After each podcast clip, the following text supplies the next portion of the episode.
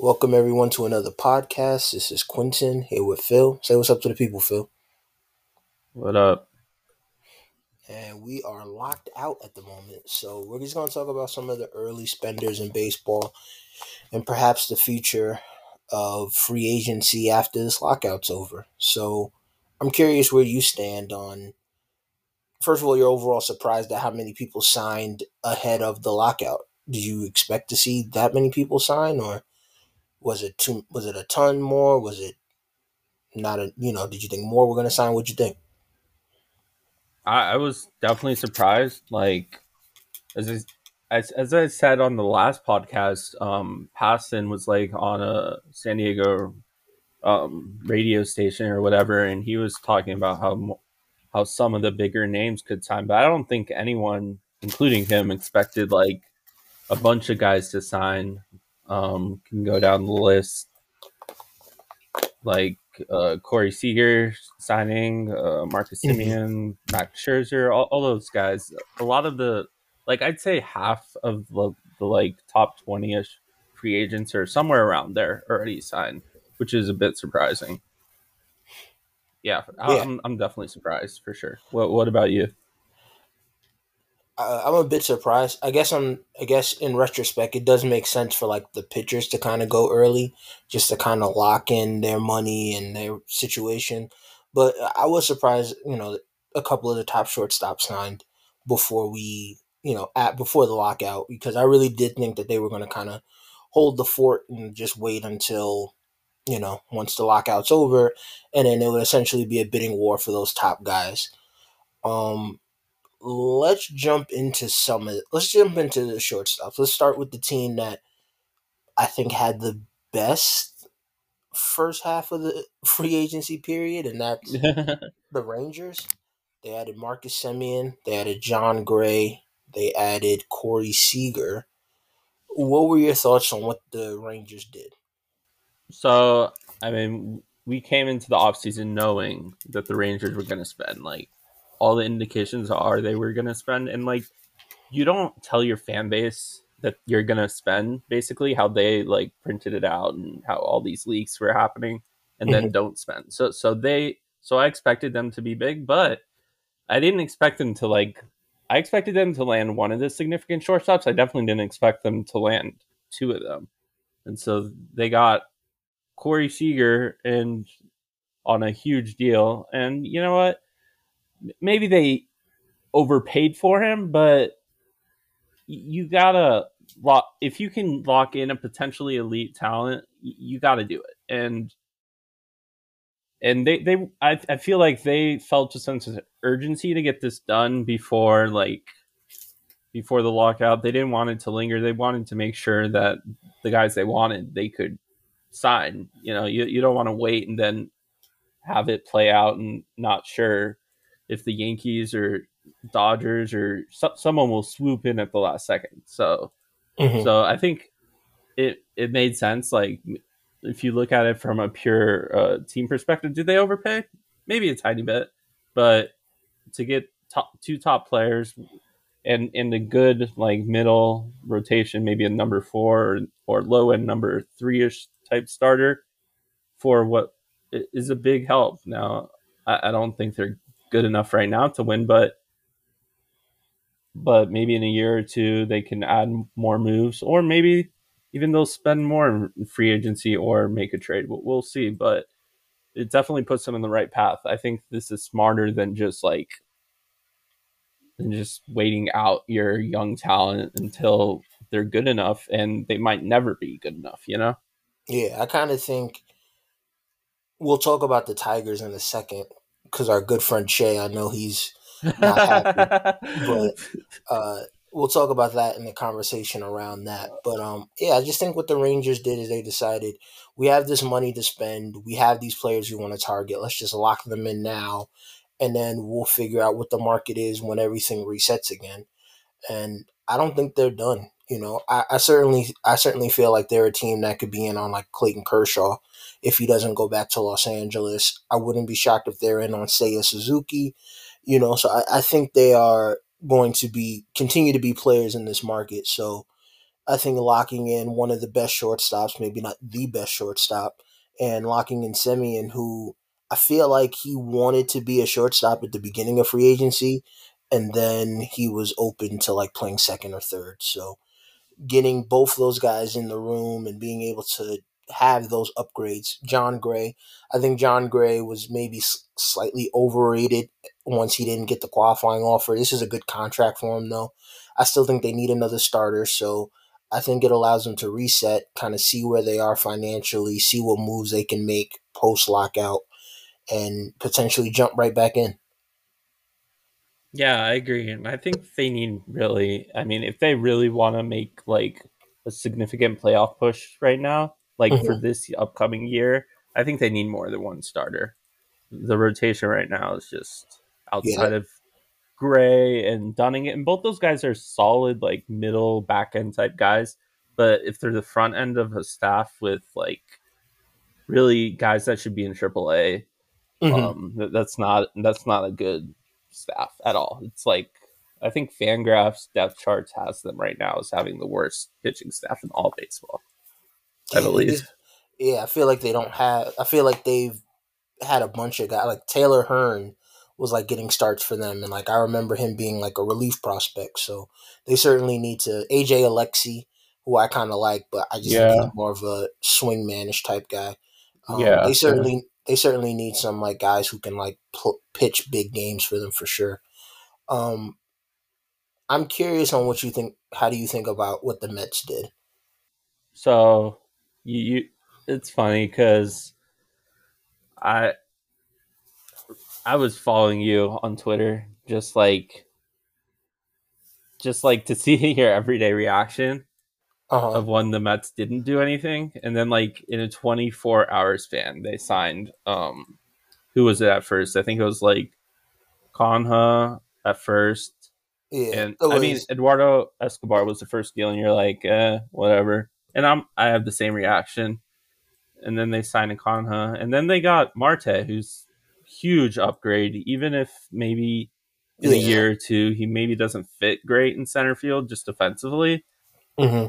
I mean, with who the Mets were trotting out there last year, I think uh, I think he's a huge upgrade, especially offensively, and and then of course they landed Scherzer. Um, shocker because like like at first, at least for me, I thought like because because you know the joke with Heyman, and and it's true. Like John Boras basically texts him what to write, yeah. what to tweet, or whatever.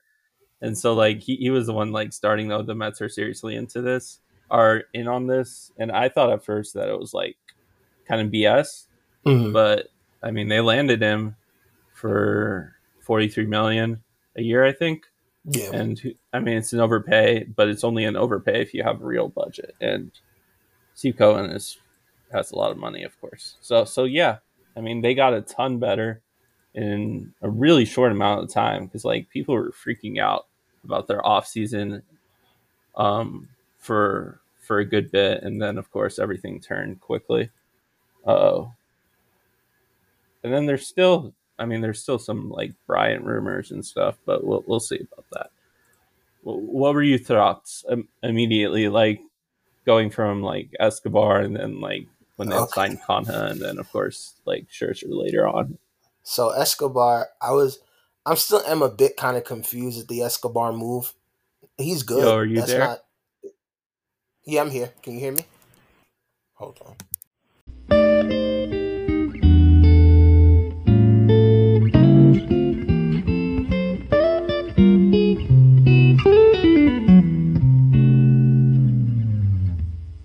So as far as the Escobar move, I didn't necessarily like it because it felt like a classic Mets move where they jumped the market on a player. Like they do this all the time, so I wasn't a fan of that. But Canha was a good move because they they're pretty much set on getting the pick for Conforto, and then Marte was a great move. You know, I think the fourth year is going to be whatever, but you know you'll figure it out when you get there. And then they went after Max Shirt. No, first they didn't do that. First they went after Kevin Gausman, and then they did a we tried. They told everyone in the media that they tried, and they didn't do it, and they failed to get Gausman. But then they went and got Max Scherzer, and it's like on one hand, I can't really, you know, I feel bad because like I can't really be upset or anything like that. Max Scherzer is clearly good, but I don't know. I just I just think the process sometimes with how the Mets do things is weird. And now I hate saying it this way, but I, I really do think the Mets should just kind of push for the next group of top guys, right? Because I feel like if you're going to go in to try to win the World Series, you know, Carlos Correa would be an excellent fit at third base. I know how much that will cost the Mets. I know the draft pick that they would have to give up for that, but if you're trying to win the World Series, you should try to win the World Series. You know what I mean? So I think without the expectation, Steve Cohen did a good job. I, I feel like I have to apologize to Steve Cohen because I was I was very critical of him as a owner because I feel like they did a lot of screwy things so far. But when time came, he spent the money, so you can't really be upset about that. Um, I just hope that they don't go for now the middle of the market. I still think they should top shop at the top of the market. If Carlos Rodon is dealing with like one year deals, the Mets should be in on that. I would keep an eye on the Correa market. It seems like they want Kris Bryant a lot more. That's fine. You know, I would be more aggressive. And like, if this costs you the 14th pick and moves you down, or you give up the pick to put yourself in position to win the World Series, I, I think you should do that. You know, I yeah, I don't think that should be a deal breaker at all for any contender, really. If you're trying to win, and like I think Fangraphs has the Mets. The last time I saw a Fangraphs listed the Mets third overall, and that's just way too high for me. I don't. I don't. You know, this team is going to have a bunch of very veteran level players, and I don't know who the manager is, and I need to see who that manager is and who can kind of navigate that team. But I think they did well. You know, I can't hate on them, and I think the next step for them is to try to continue to add players. I think they're going to probably dip down into the lower part of the market, which they shouldn't do, but they added good players to the top. Yeah, so I'm looking at it now um, by depth charts. The top three teams. Okay, so the Dodgers are still one. I guess Taylor, them bringing back Taylor, and then there's the Yankees who are just like 0.1 more behind them, and then there's the mm-hmm. Mets who are 0.6 war behind the Yankees. So so they're like all grouped together. Um they also so, some of the like playing time projections is kind of like wonky. It's it yeah, they they work with they just kind of like spit them out at first, but but like as the season as the off season goes on and as they get closer to the season they'll work on that and like it'll look it'll look like it'll make more sense like right yeah. now, they have they have Robinson Cano projected for 385 plate appearances. There is no chance he's going to play that much. Yeah, that's crazy. So yeah, I, I want to, you know, I think the Mets are currently just trying to figure out what they can do and make maybe a trade or two. I wouldn't be surprised if they traded Jeff McNeil still, um, but maybe make a trade or two trying to get a couple of younger cheap pieces, some pieces that were options I think they should certainly get one more starter, and they'll be right there. Um, how do you? Uh, I guess you still think the Padres are better, right? I still kind of feel like the Padres. No, I don't. Not not really? right now. I think I think they're. I think you're kind of overlooking how you're just looking at through the Mets prism, but a lot of teams right now have holes, and there's still like a lot of shuffling that'll go on. But right now, the Mets are pretty. I mean, you can put a starter pretty much at every place except for, I guess, if if you're like not all in on um, Tylor Megill, but he's like a fine number five, or Taijuan Walker, who had dreadful second half. But like these are like fine number five starters, you know.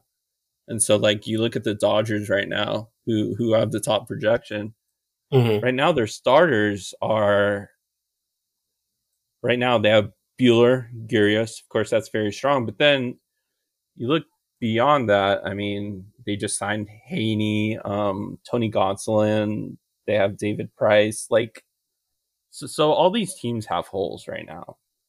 And so I think I think the Mets are. Pr- I think the Mets, honestly, like, I don't expect this to last, but for me right now, they are the best team in that now. Mm. That's tough. I think they're. I don't. I, I think they're more complete um, pitching wise than the Dodgers. Like, I expect that to change because Dodgers yeah. are clearly going to add pitching. But I think right now, if you like rolled out the rosters, I, I'd pick the Mets as slightly better.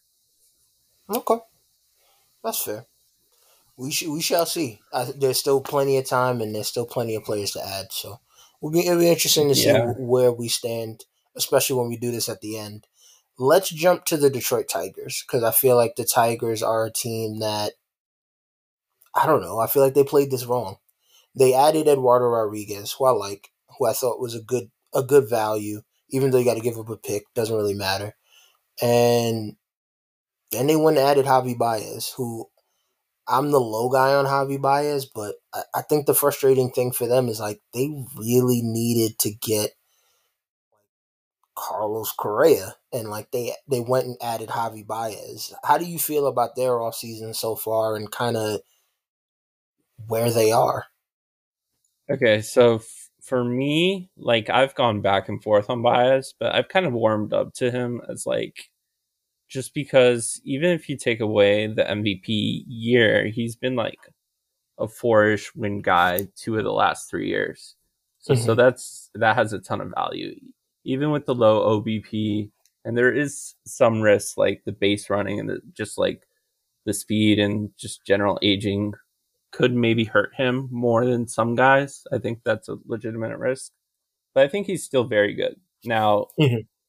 if let's just hypothetically say that they aren't in on Correa, which is prob which is most likely. They like based on the reports, we haven't really seen anything them with them serious and like everyone's assuming and probably rightfully so that they're not in on Correa anymore.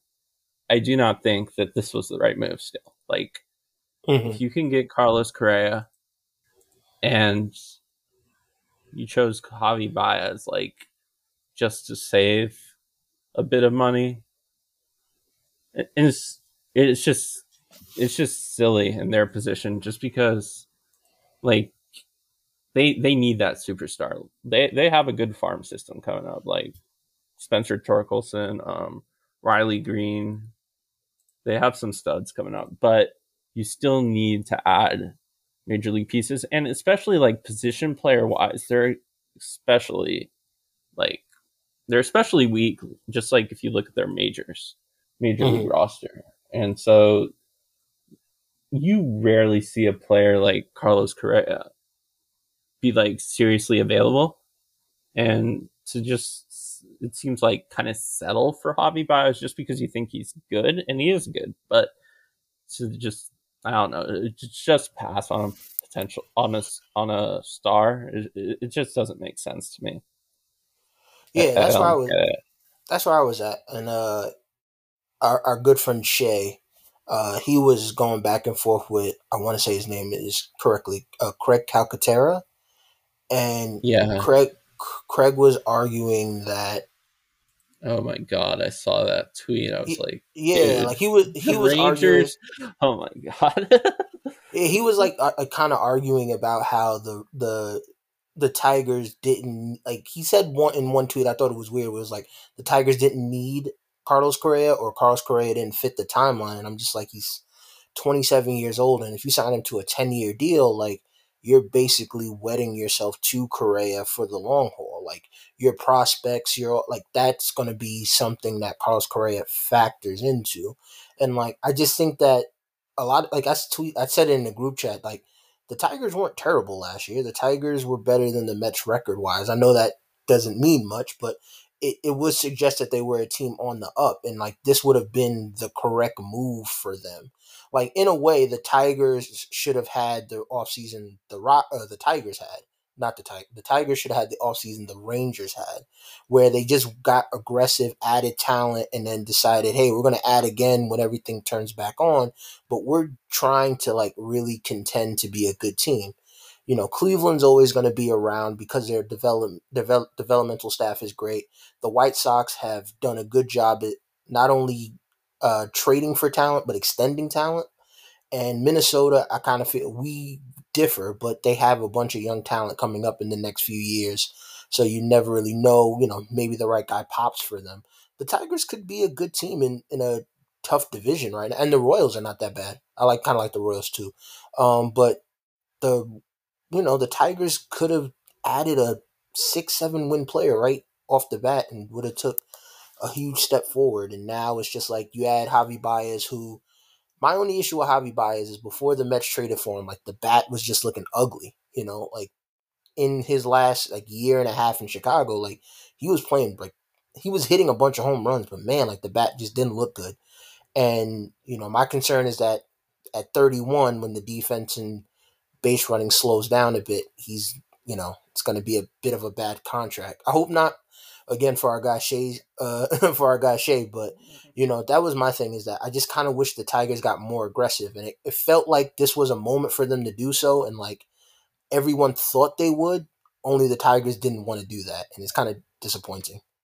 Yeah, and one one more thing is like the funny thing is here that the kind of stuff you're saying about Javi Baez, we could also say about Jon Gray. Like he's a solid player, but you yeah. have Robbie Ray out there, you have Kevin Gausman out there. To settle for Jon Gray is disappointing in the same sense. Mm-hmm. In a similar sense, obviously the obviously top position players um, in their prime are obviously way more valuable than pitchers, but but you get what I'm saying. Yeah, absolutely. You know, and I, I like you know it would be good to it would be good for the Tigers to be like, hey, we have this group of position players with include you know led by Carlos Correa to lead the next group of Tigers up as they come up, and they just don't have that. So uh, hopefully they can make a move. I mean, we'll talk about Correa in a little bit. Uh, I don't know what his market is anymore, but um, let's jump to a team that kind of made. Let's jump to two teams that made one big move. Um, I want to talk about the Blue Jays. The Blue Jays added Kevin Gausman, and they effectively let Robbie Ray go. Robbie Ray goes to Seattle. What did you think of those two teams essentially jumping in to the pitching market, to the top of the pitching market? Well, I think for Toronto, I, am just guessing. Maybe maybe I'm off here, but they basically mm-hmm. probably gave Ray and Gausman similar deals, and they were basically like, "We like both you guys. Whichever one jumps first at him, we'll, we'll take it." And so Gausman, mm-hmm. I guess, took took the kind of deal first, and so uh, they obviously needed a top of the rotation guy. Um, there's like their pitching staff has a lot of upside. I mean, but there are also serious questions. Like we know Bert Ryu, when healthy, he's really good, but he's he's aging. He's pretty old now, and he's mm. always had injury problems. Um, Alek Manoah showed huge upside last year. I, I think he could take a pretty big step forward, and and they have some other guys that are okay, but but like they they needed that that top of the rotation guy to help. And I don't know if Gausman's an ace, but he's pretty close to it, I'd say. Mm-hmm. And so I, I think we can affect I, I think we can say that when the combination of Gossman, Berrios, and Ryu when healthy, that's gonna win that's gonna be very hefty for them. It's gonna be able to win them a ton of games. Yeah, for sure. And yeah, so I think what do you think about what Robbie? What do you think of oh go ahead yeah, I think what the, I was just gonna say, I think what they did made sense in that sense. Just just basically taking whichever guides uh, accepted their offer first, assuming that's what happened. That makes sense. Yeah, I can certainly see that because they, it kind of felt like they wanted to get, they wanted to maintain the success they had last year, and that involves keeping a another good pitcher. And I think between the extension they got for Berrios, they kind of felt like they can get a little bit more aggressive because Ryu's contract expires at the end of next season. So, you know, getting Gausman in and I think I think we shared it in the group chat where it's like his splitter became really effective uh near the end this year. He had like a down second half of the season, but like there are things there that suggest that if he continues the way he's going, he's going to remain one of the top pitchers and maybe a really good number two for years to come. Yeah, um, Splitter's like one of the best pitches, like overall in baseball among starters. It's ridiculous. So it's crazy. And he throws a lot of strikes now, so that, that's always a good thing. Robbie Ray to Seattle. I kind of like this move. I kind of I, I thought Robbie Ray pitched really well. Obviously, he was a Cy Young last year, but I kind of thought Seattle did a lot of uh, pitcher development over the last couple of years. They really found like good pitchers and tinkered with them and got them to another level. And but they still like kind of I feel like they still kind of missed that really good elite level pitcher. And getting a guy like Robbie Ray in there, he's a bit of a concern because the control in the past wasn't great. But if he is what he is, you know, that's really a good addition for the top of the rotation for a team that has been able to find guys like Chris Flexen and get good seasons out of him. Uh, what do you think about the Robbie Ray to Seattle move? I think it makes sense. Like, obviously, um, Seattle Seattle had a very fun season, but mm-hmm. they were also like, let's be real, they were also very lucky in a lot of close games, and so so they they need to add more talent. But I think Robbie Ray's a really big addition. I I'm not gonna say with confidence he's an ace. Like I just don't know how you weigh this year compared to like all the past years because this is the first year he's actually thrown strikes at a good level. Mm-hmm. Like like even when he was effective before he broke down and whatever in Arizona, even when he was good, he he always had a walk, high walk rate. And so this year just looking at his baseball, uh, I'm looking at his Fangraphs page right now. So his walk rate by season, um, 2004 to 2016, slightly under 10, whatever, fine.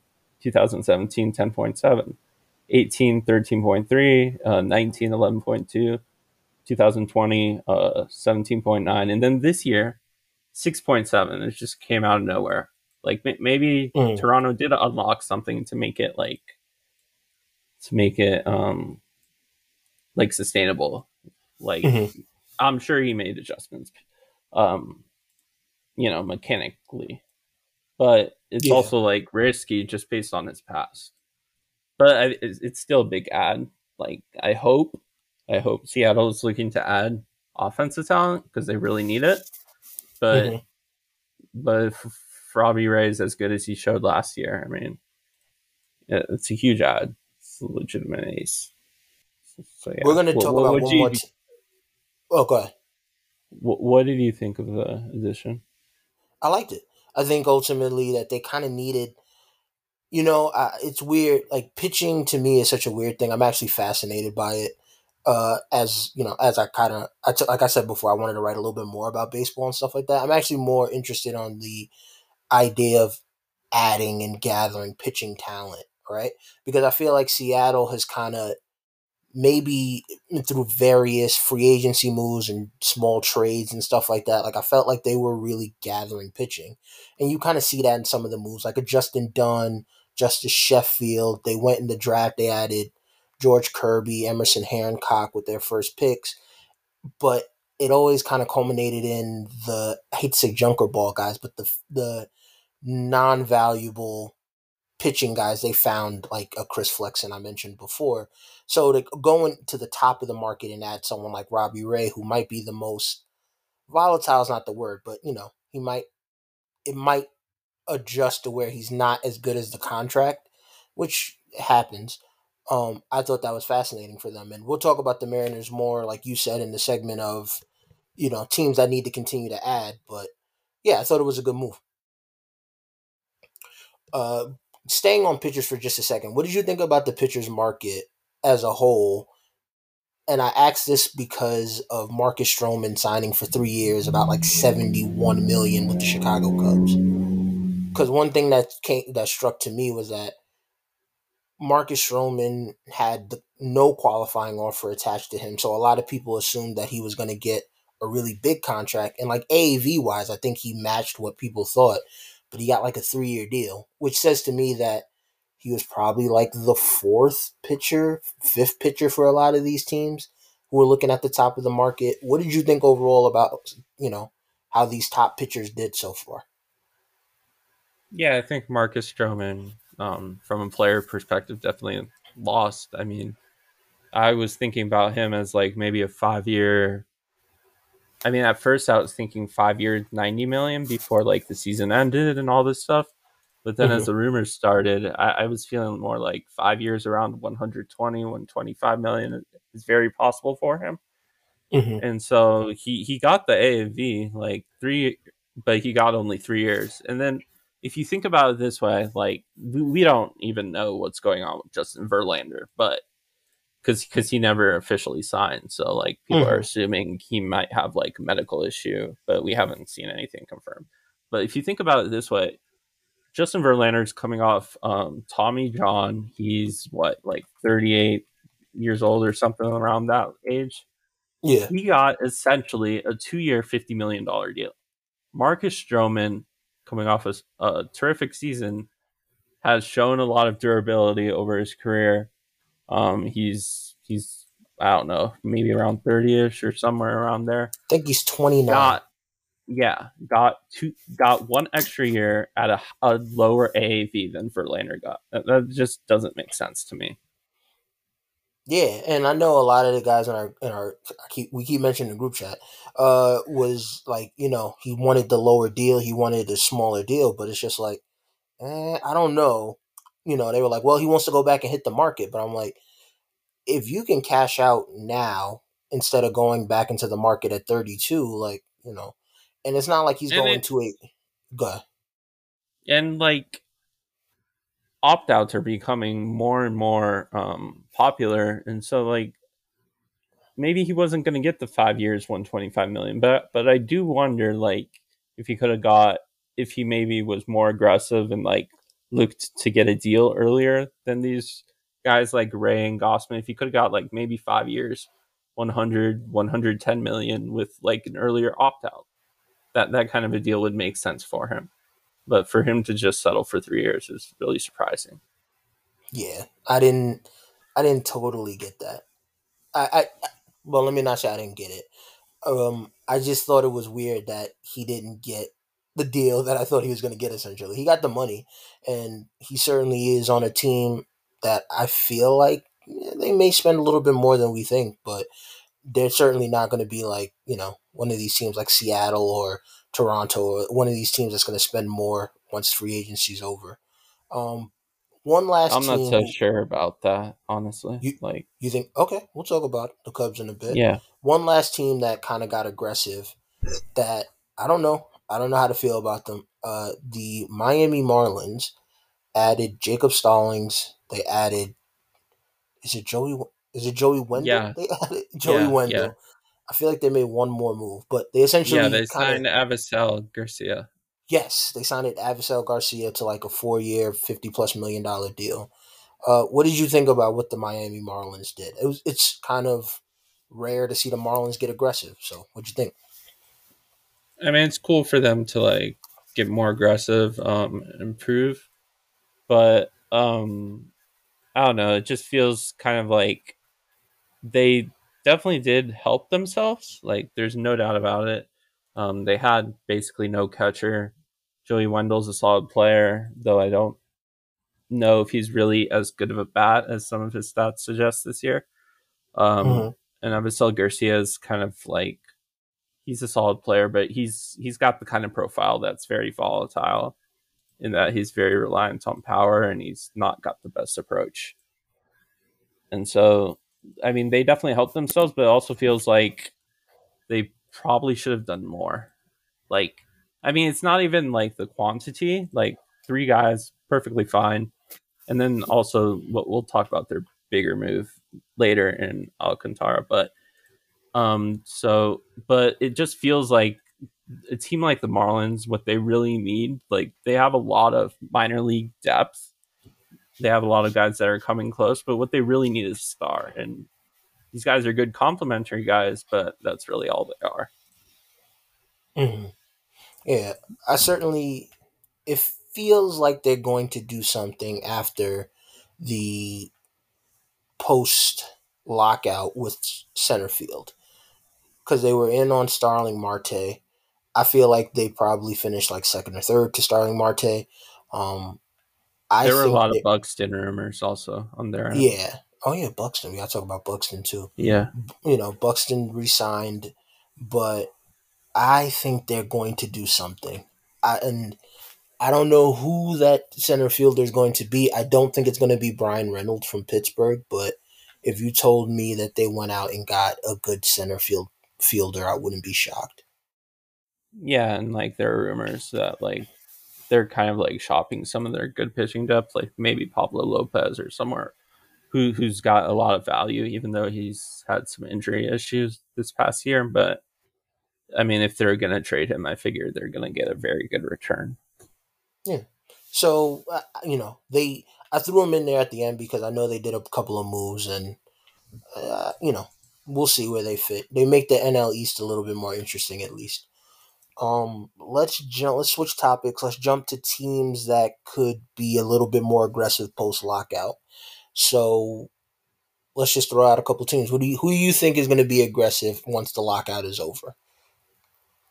I think the obvious one, like, is the Dodgers, just because okay. they lost Max Scherzer, they lost, um, they lost Corey Seager. I mean, they did bring back Chris Taylor, but especially rotation wise, they they need more guys. Mm-hmm.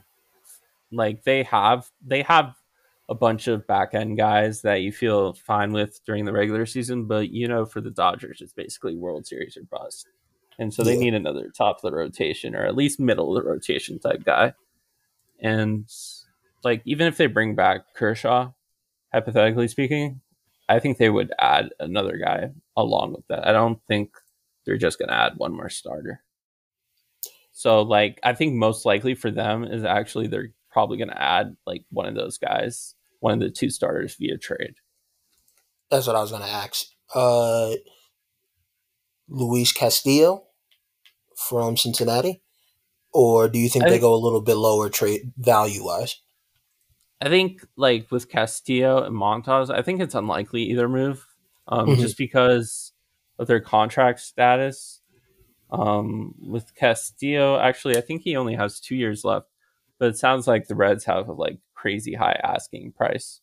Mm-hmm. Um, and so I don't know. I, I don't think like, and the Dodgers, they still have a very good farm system, but they don't really have those like studly prospects to really trade. But maybe, maybe, I mean, maybe they shop Lux and someone really likes him still. So mm-hmm. I mean, he still has a lot of potential, you know.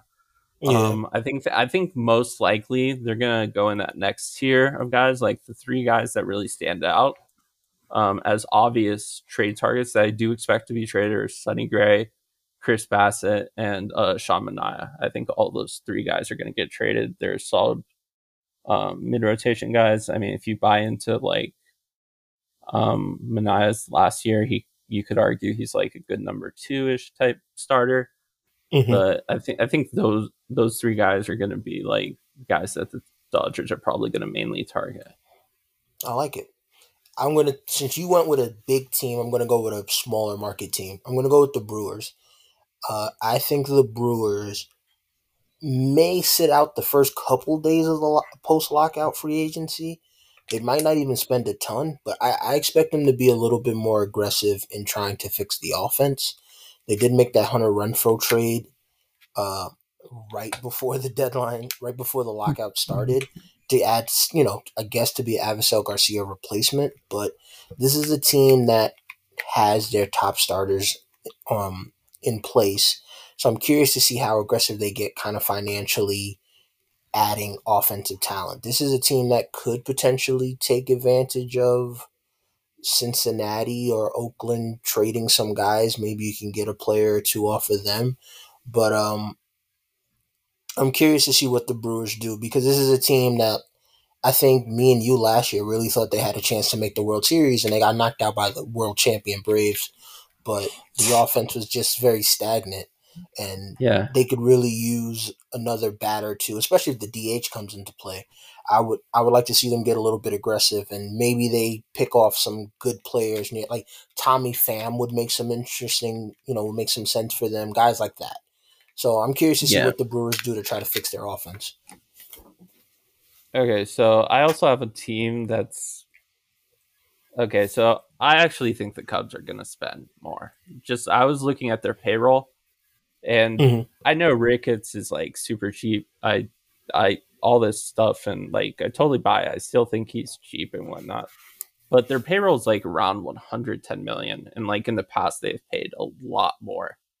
So I think they're actually going to make a serious play for Correa. I really do just because of how the market's playing out and they have the money for him. Like, I don't think they think they're contenders because they aren't, but Mhm. but kind of like when the Padres kind of like swooped around on Manny Machado, I think it's like kind of a similar situation to where like things are like kind of lining up for them and to where there aren't a lot of suitors for Correa left. There are Mhm. some, but I think I think they're gonna make a serious play for him, honestly. That's funny because I think my team is the team that's gonna make a serious play for Carlos Correa. That's the Se- uh, Seattle Mariners. I continue to think that that whole J.P. Crawford stuff is a smokescreen, and I hope so. I, I just, yeah, because it just doesn't make sense. You, the Mariners, like you said, they were a team that were that had a good record, but they were kind of uh, flaky. It was a kind of bit of a fluke. They they they had some good luck. They kind of need to get a player, and I'm I felt this way about Carlos Correa, and we kind of talked about it before. I just never thought he was going to get 300 million. Now, the fact that Corey Seager got 325 may kind of push him to set his price, but if I'm the Seattle Mariners and I'm a team that has all this young talent around, if I can, hmm, the move I would do if I was Seattle was I would kind of call Oakland and see if I can get Matt Chapman and then just sign Carlos Correa because then you're adding two bats, you're improving the defense, and that gives you one of the best teams in that division, if not the best team, depending on what Houston does with their offense. But I don't think Dipoto gets that aggressive. So if I was the Mariners, I would just push in, give Carlos Correa the 10 280 opt out after whatever, and just go from there. yeah, I mean, if I mean, I think the one thing we have to keep in mind with these GMs is it's not all their like options. Like ownership obviously has to make the call at the end of the day. We're willing to give this guy this, and so I'm not sure the Seattle's like willing to go all that way. I think they're seriously go- personally. I think they're seriously going to make a play for um Story. And they might might see him more as a third baseman, though I think he's a good Mhm. defensive shortstop.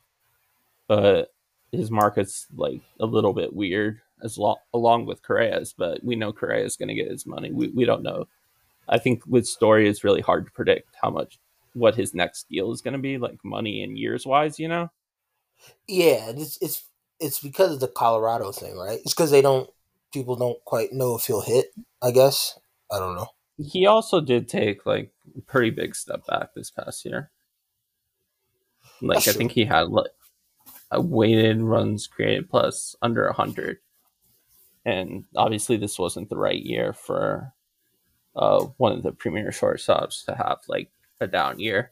So Mhm. I think think those things like um kind of work together. Um, j- just to bring something up that we haven't discussed yet. Um, I don't remember if this happened before our last podcast or not, but Buster Posey retired, and I did not expect that.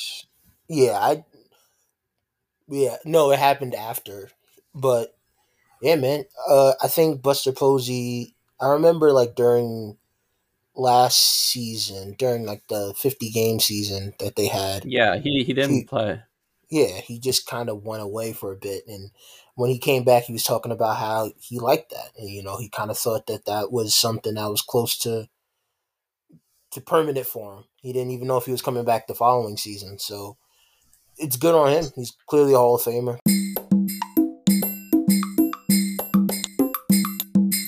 Clearly one of the better catchers of the Mhm. last twenty years. So, do you think that leads sure. the Giants into spending?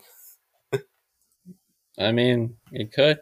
Like, we can discuss the Giants now. Like, the Giants had had a ton of free agents. Like, along with the Posey team option thing, everyone Mhm. assumed they would just exercise the team option. Then, of course, he retires.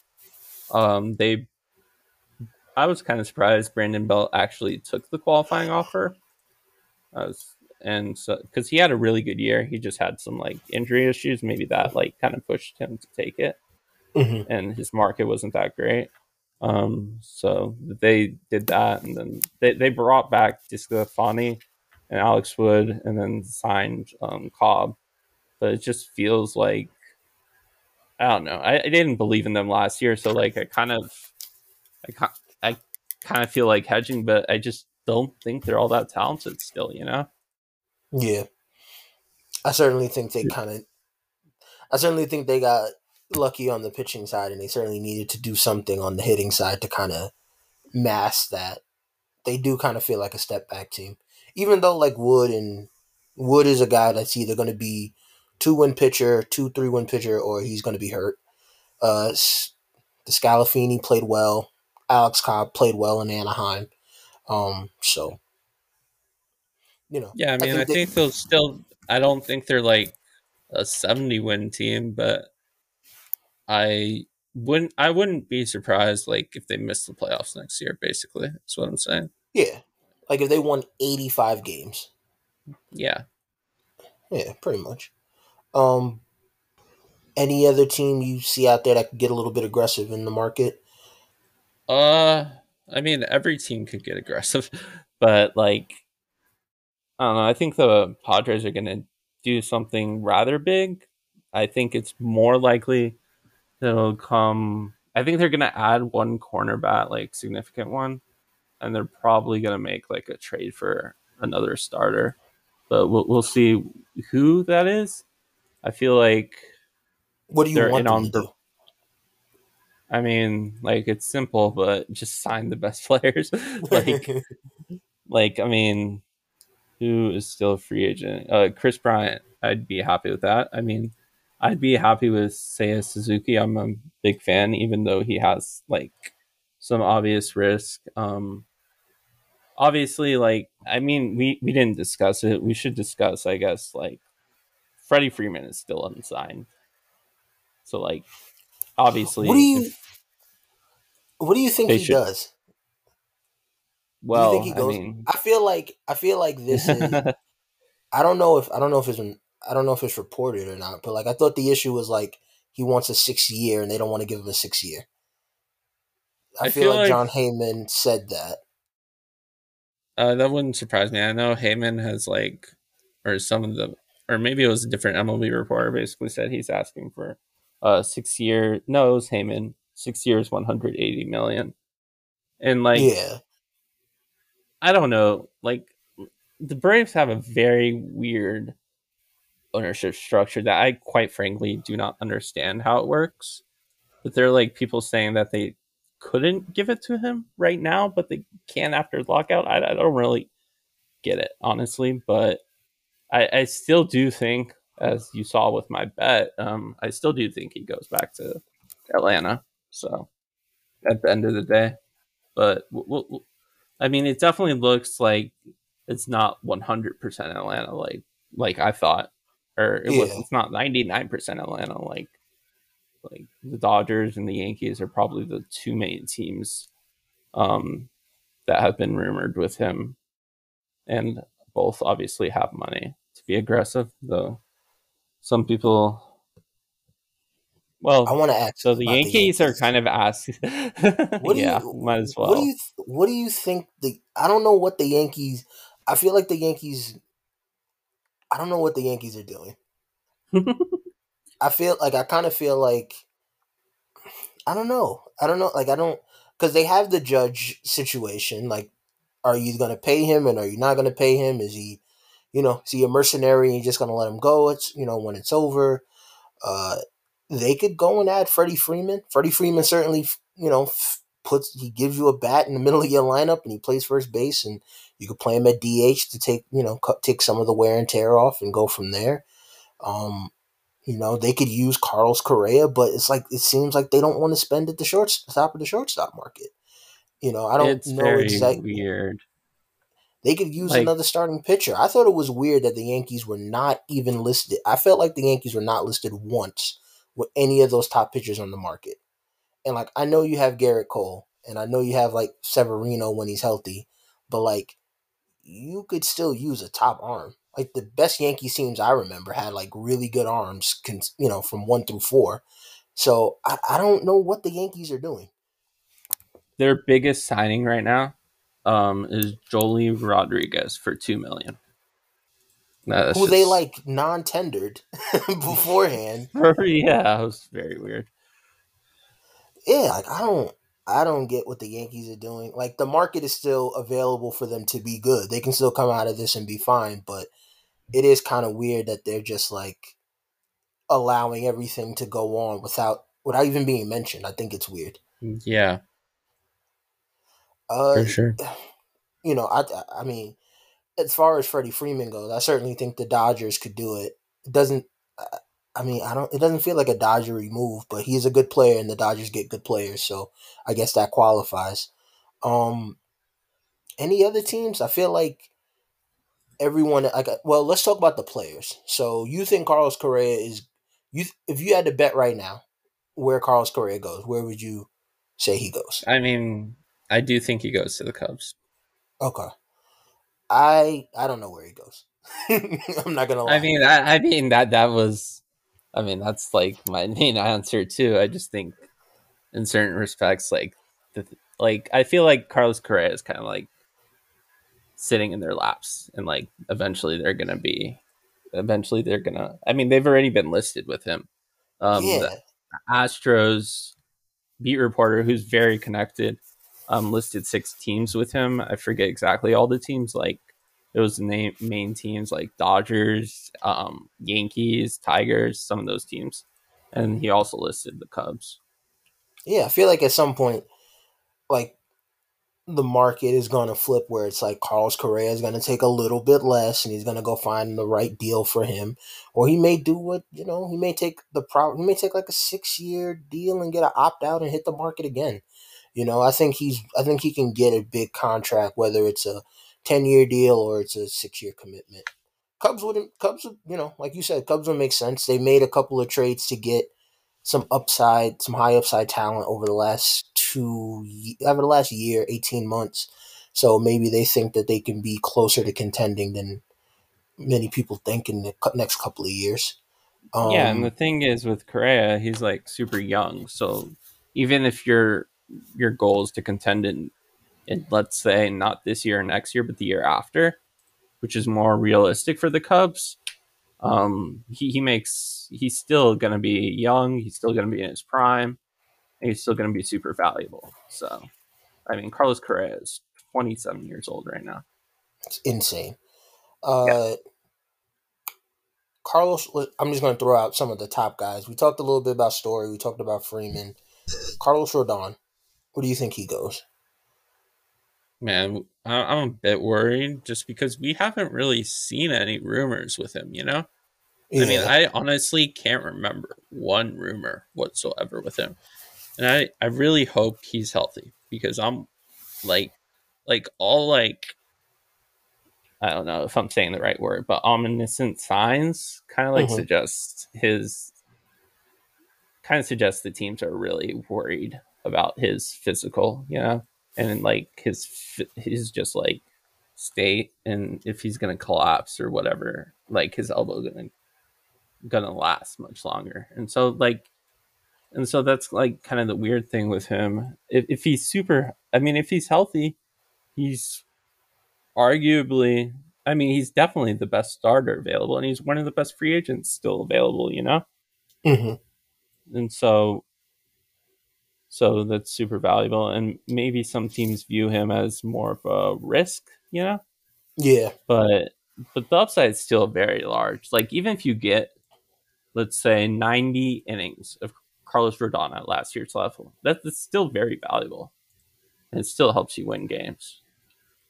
So, yeah. but I mean, the teams, I feel like the Dodgers make sense just because I feel like with them, they're always they're always pretty deep in starting rotation, and they always have arms coming up in the minors. So, and like, they could, yeah, and they can kind of massage his innings.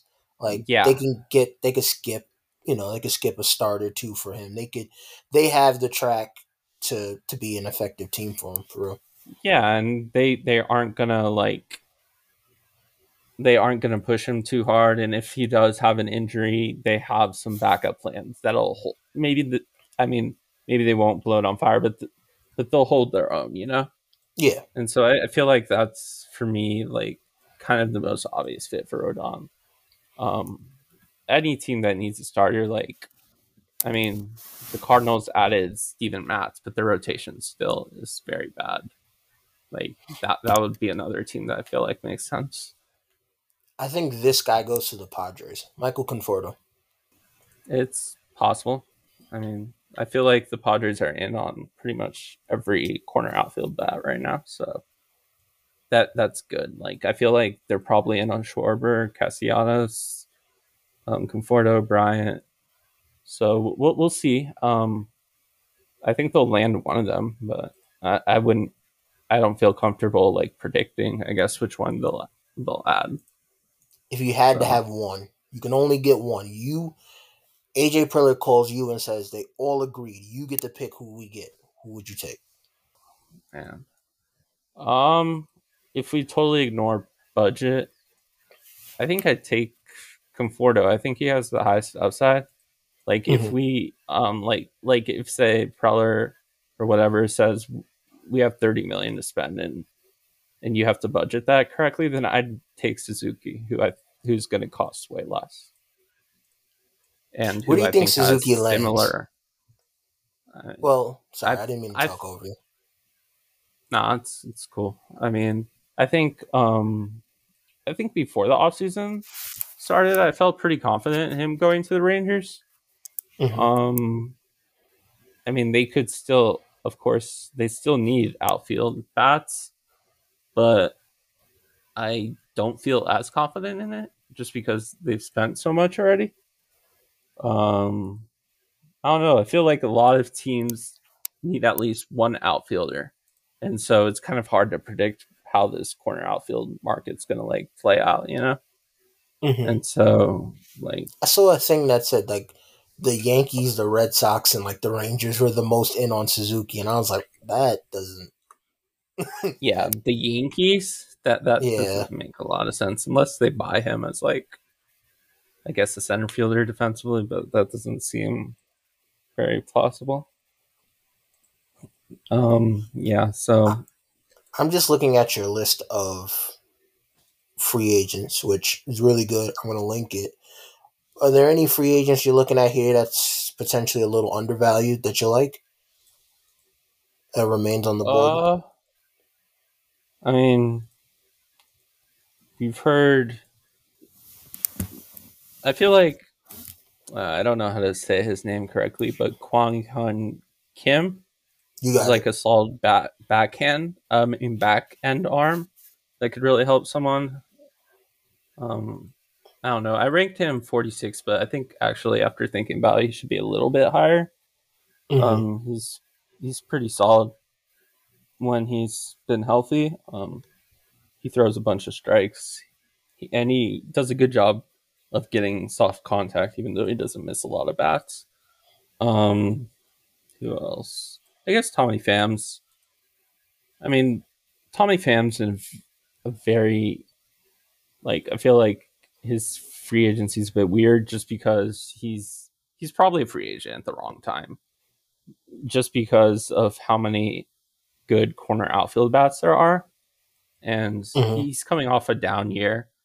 Um, I do feel like he's likely to rebound. Um, the thing with Pham is, of course, he had um, a super dangerous. I mean, he, he got stabbed like in the ribs. I think it was the ribs, but and it, it definitely affected him. I feel like, and so I don't know. I feel like he maybe would take a pillow contract, and he might actually not have a choice. But I feel like he could be a bargain for someone. I know the Padres are still looking to bring him back, which I'm a bit surprised by, but but um, he, he'd be I'd be totally fine with adding him in a different corner outfield bat too.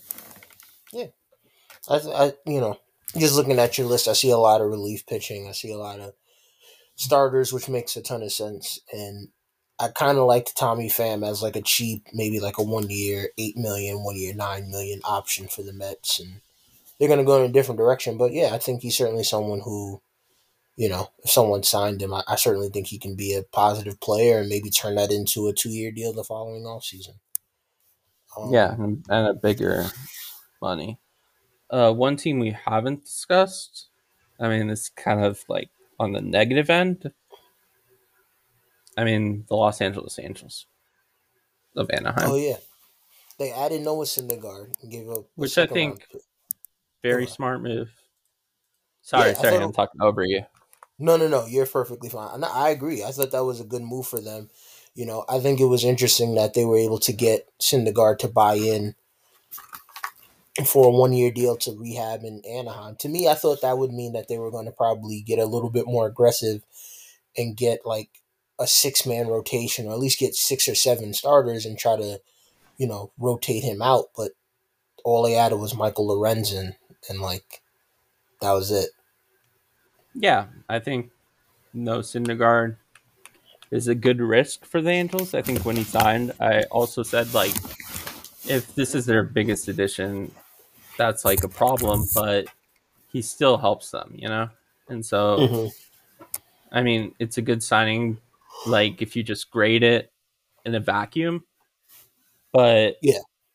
You they need more. They need more starting pitching. It's clear they need a, a reliable top of the rotation arm and it feels like I honestly don't remember a lot of the rumors, but like they weren't I mean, the Scherzer thing was it felt like they were like pretending to be in on him when they clearly weren't. Like people were like mentioning them in like past, you know, like mm-hmm. as a fourth team or whatever. But they they weren't really in on him. Um, and I never heard anything with them on like Stroman or Gausman or you know Robbie Ray. It felt like they were they just felt like Noah's like fine and like our rotation's pretty set to go. We got Michael Lorenzen, who's going to be our back end arm, and we're good to go. And that's just, I don't know. I feel like they're living in an alternate universe, basically. Yeah, the one thing, the one thing that got to me, the one thing that got to me was more about how the second they made that signing for Syndergaard, there was a lot of talk like, yeah, the the Angels really want to be aggressive. They were told that they have this two year window to make the playoffs now, and it's just like, okay. And they added Aaron Loup, who's good, but you know they mm-hmm. brought back Iglesias. That's fine. So you fix the pen, but this is a team that perpetually needs starting pitching. So I think they get aggressive. I can see them being a little bit more aggressive for some of the arms uh, the back end arms. Like if you told me they added like Michael Pineda, I wouldn't be shocked. If they added somebody like that, um, maybe they made a trade, make a trade. Like I, I continue to think that they're going to be uh, talking to the Marlins about maybe one of their center fielders. Like it just makes sense for both sides. Um, but like this is a team that could have used a shortstop. This is a team that could use a second baseman. This, like they they have a bunch of needs for a team that really does play like stars and scrubs. They kind of need someone, a couple players in the middle there who can help them get over the hump, and it's just not there and in like, the farm system. It, it feels wild that like you can make a very real case that they have the two best players in baseball, and I think it's pretty clear that as of now, it would be extremely well, maybe not extremely, but it would be unlikely that they'd make the playoffs. And like as currently constructed, they are not good. Just just flat out it's a bad roster and it feels I don't know how much to blame like front office or if this is just like solely just Moreno just doing his thing. And I think it's a bit of both. Like we know Moreno's become cheap. It feels like ever since the Josh Hamilton deal, he felt like mm-hmm. kind of bit, or you know, and so he's been like super conservative since then. And um, so so yeah, I think that's part of it. But I also think like the Angels haven't really made like these these um like depth moves that some of these better teams, like some of the teams like the Dodgers or Giants, have made, and it, and it's bit them just because they they've their depth has been awful. Yeah, they're often down to like their ninth starter and like fifteenth person out the bullpen by like August every year, and it's it's just been it's just been tough to watch, especially when, like you said, they have two of the best players in baseball at the very least, and I don't. You know, they they're the, again. You know, there's so many good players on the market still that there's a chance to fix it, but I just think waiting until the lockout's over to see who's there. Don't think that was the best idea for them. Were there any other teams that you kind of thought were losers, at least to start, or puzzling moves to start? Uh, well, I mean, hmm, I'd say the Padres haven't. I mean, like with the Padres, I feel like they should have been more aggressive with um, starting pitching to a certain degree, just mm-hmm. because I continue to be convinced like that um, Chris Paddack isn't going to throw a pitch for them this year, and so they need mm-hmm. two starters, and I do think they're going to add probably two starters, but I just feel like they could have used even even a guy like Steven Matz or Jon Gray or or like Alex Cobb was like Alex Cobb went I he went for what like two years and 20 million or even maybe less than that? That's pretty ridiculous to me. I don't yeah. know how the giants got him for so cheap. And so like i felt like they should have made one of those moves at least um mm-hmm. i feel like with the corner outfield bats like they're still all available so like except for marte but i i feel confident they're going to land one of those guys so i'm not panicking there but on the pitching side they need to add more um who else? I guess like um, the Phillies also haven't really done anything. Oh yeah, yeah. We could, we could slander the Phillies a little bit. Nah, nah, I don't know. The Phillies just. Uh, yeah, the Phillies are kind of in that position. I, I, I, I kept saying it before the uh, before the off season started, where the Phillies and the Mets are kind of in the same position where they have good players on their roster. Obviously, they have Harper, who's the MVP, and they have Zack Wheeler and other guys like that. But they kind of needed to add to that. And like, I don't know, the Phillies kind of sat. And we just talked about all the shortstops, and I don't think either of us really thought they were gonna they're gonna get one of them. It wouldn't shock us if they were in on Trevor Story, but I think the fact that they've been largely quiet this all season, they've been making more like internal moves, right? Like they've been doing a lot of uh, dev- getting some player development people in. I know they got somebody from the Padres who was like a development guy. I know they've been pushing for that, but I think once Buxton resigned, that kind of took some wind out of their sails. So they got to recover as well. I feel like though you can't. I don't know if it was this way, but like if you're a team like the Phillies, you can't just assume that that you're just going to be able to get Buxton, you know? Yeah. I mean, they didn't even have that like Trump or whatever. They they don't have like that elite prospect. They have some good prospects to be clear.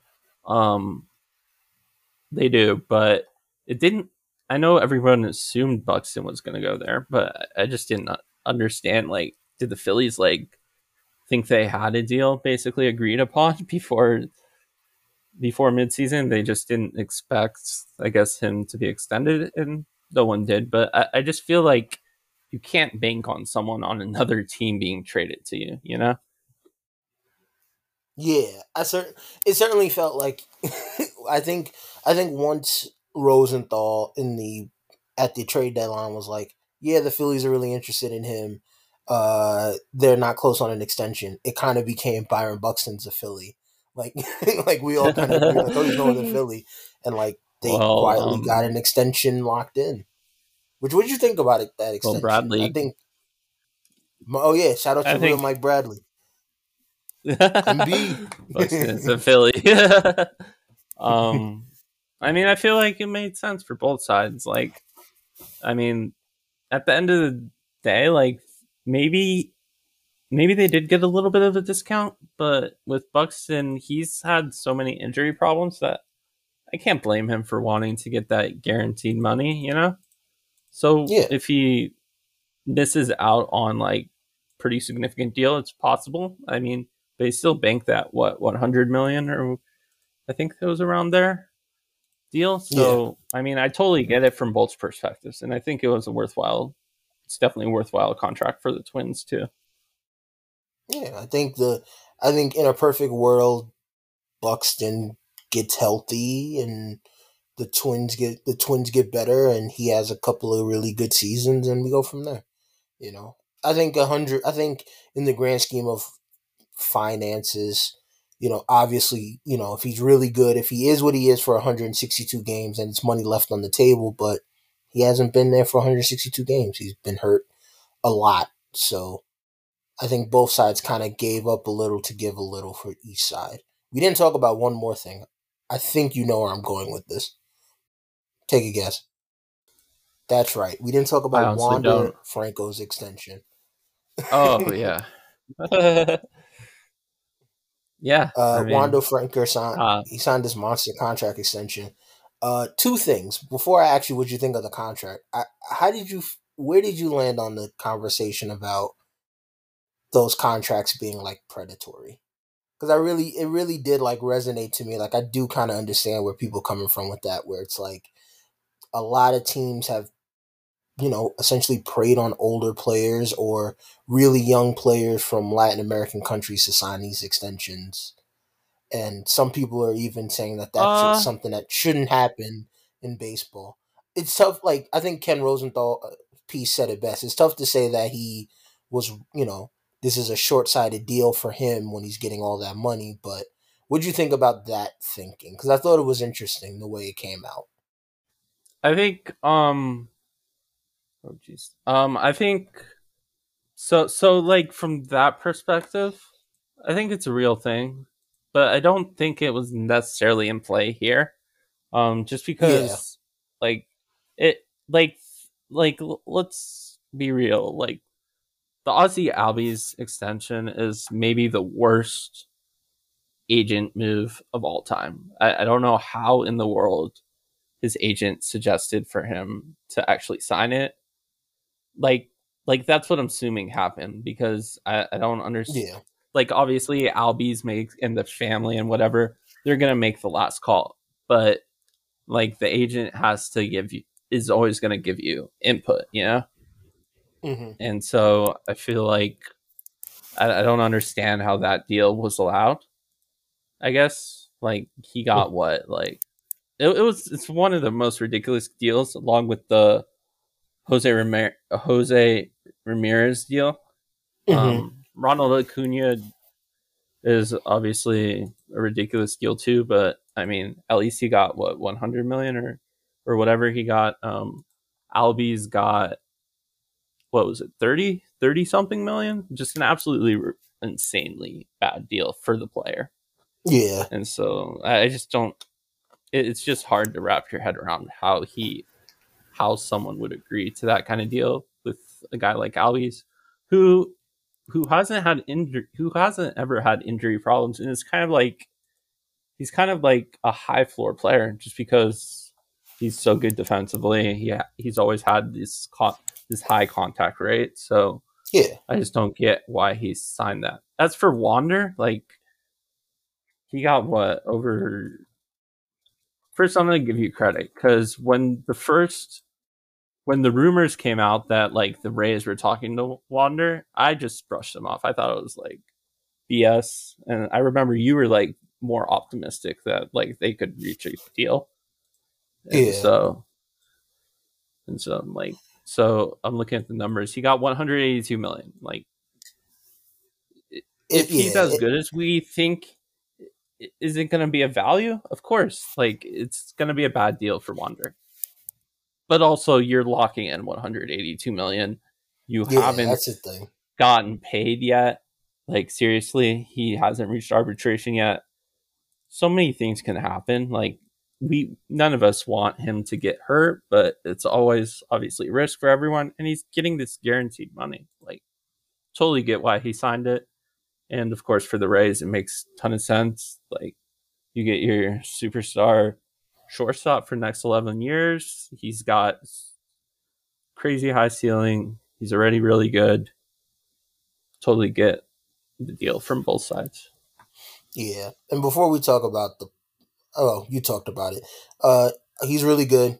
He's still getting better. So I, I think this is going to be an excellent deal for the Rays. It's an excellent deal for him. He gets to, you know, this now allows a, a 21 year old, you know, from not from this country to plant his feet and be okay and settle in and take care of his family, his family's family, whoever he marries, their families. He he is able to live very comfortably in this world, and that, that is something that I think we're taking for granted a little bit when we have that conversation. Yeah. To me, the more predatory thing are the contracts when they offer them fresh out of arbitration or fresh in the offseason and the player declines it, so they send them down. I think that is more of something that baseball needs to get rid of. And that's my only Yeah. thing. I I do not I hate those contracts. And like teams try to get slick with that, and the Cubs did that with Kris Bryant, Like and Bryant, they failed remember because they needed to trade him. And then the Mariners did it with Jarred Kelenic, and they sent him down for two weeks. And those deals, those are the ones where I just don't think it makes sense. Like the Ozzie Albies deals, obviously that's a heist.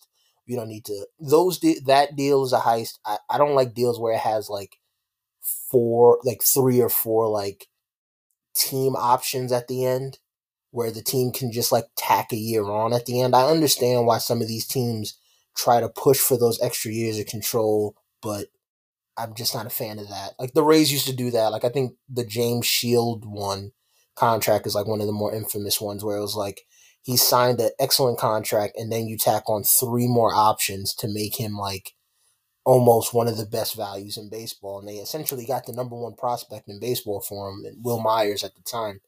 Um, but yeah, I think Wander signed an excellent deal. I do understand what people were saying. I don't think it happened in this scenario, but I do think it happens in other facets of baseball. Yeah, totally agree. So before we wrap up, Phil, is there anything else you want to talk about? Anything we missed that you think we should hit on? Uh, no, I think we covered everything pretty well. Yeah, All right. yeah, I'm good. All right. so I will let you go. Before we do that, where can the people find you, Phil? Advanced Stats 23 on Twitter. Where can they find you, Quentin?